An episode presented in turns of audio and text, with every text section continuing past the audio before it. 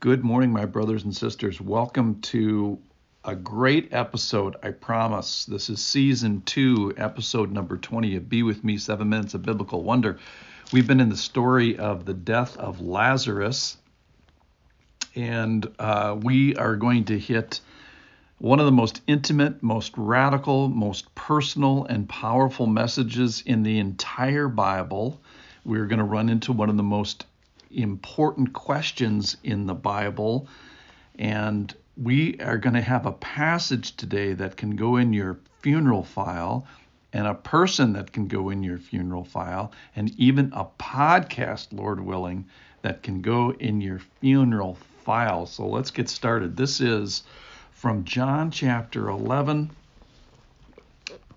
Uh, now, when Jesus came, he's on his way to towards Bethany because he has heard that his heard that his friend Lazarus has died. Now when Jesus came, he found that Lazarus had already been in the tomb for 4 days. So real death, real stink, real badness, and real grief.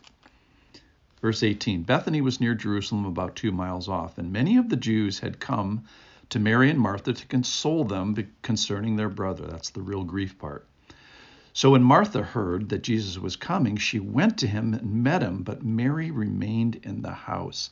The great part about the story, the backstory, is from Luke chapter 10, verse 38. They're having a banquet. Martha is distracted. She's described as anxious and distracted and troubled, and Jesus rebukes her as he rebukes nobody in the Bible. And so we don't know how it turns out with Martha until we get to this passage. And here we find Martha seeking the Lord, going to him, listening to him, and having this holy repartee, if you will, with Jesus. So here's here's their sincere uh, back and forth. Listen to this. Verse 21 Martha said to Jesus,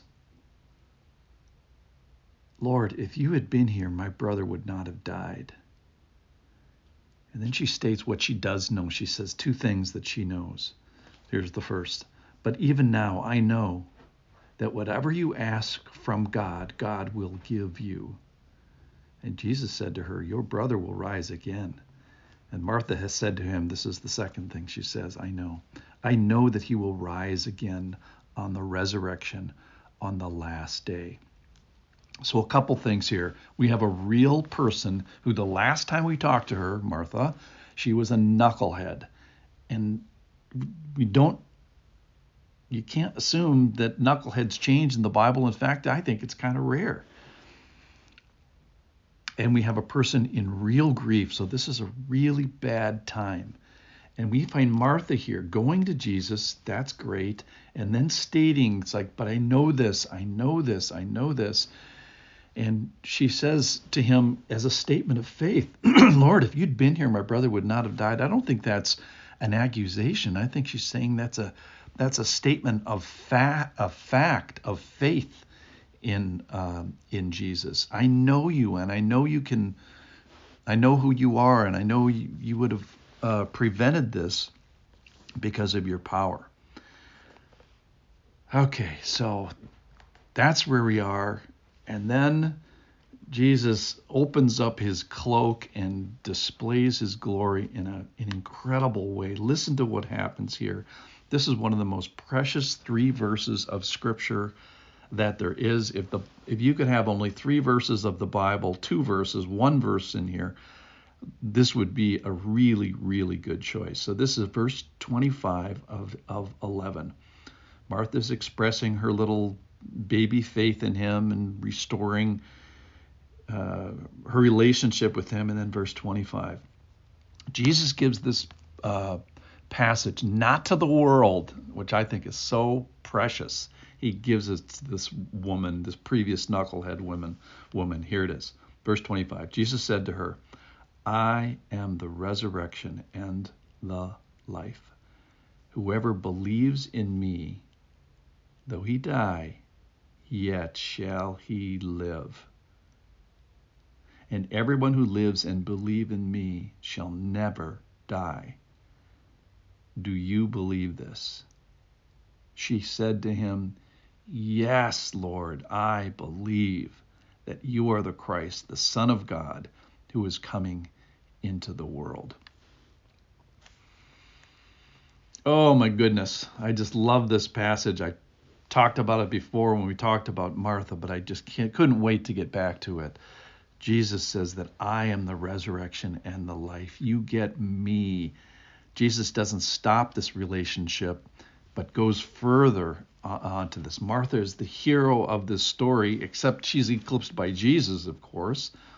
And she, he reveals himself in a way to her that he's never revealed to anybody else ever. And we now stand on the shoulders of Martha, who obviously are standing on the shoulders of Jesus. He reveals who he is in one of the greatest I am, I think the greatest I am statement, and reveals this precious truth, not yet to the world, but just to Martha. And he calls her to faith as he calls us faith.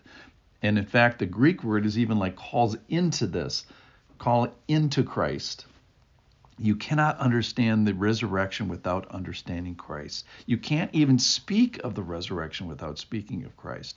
You can't have faith in the resurrection without having faith in Christ. You can't build a theology of the end time or a belief without uh, having uh, Christ a center part of it. Then verse 26, do you believe? And this this greatest question in Scripture. So he uh, imagine the the the revelation first, ta-da, and then Jesus says, "Do you believe?" And then Martha says, "Yes, I do believe." In those three three verses, so it's given to her. We see this transformed uh, female, even knucklehead, who was rebuked, and we don't know what happens to her until this. And we have one of the most intimate, at the worst time of her life, under the stink of death, literally, we find this best revelation in Scripture, the best question in Scripture, and the best responses in Scripture, the best revelation of God of all time. So, ladies and gentlemen, put this passage in your funeral file for your pastor or your priest or your friends to preach over your dead corpse. Put this passage in there. I am the resurrection and the life. Whoever believes in me, though he die, yet shall he live. So put it in your funeral file and don't just put the passage, put the person in your funeral file. And if you must, put this old podcast in there too. I love you, my brothers and sisters. Great sharing this great story with you today.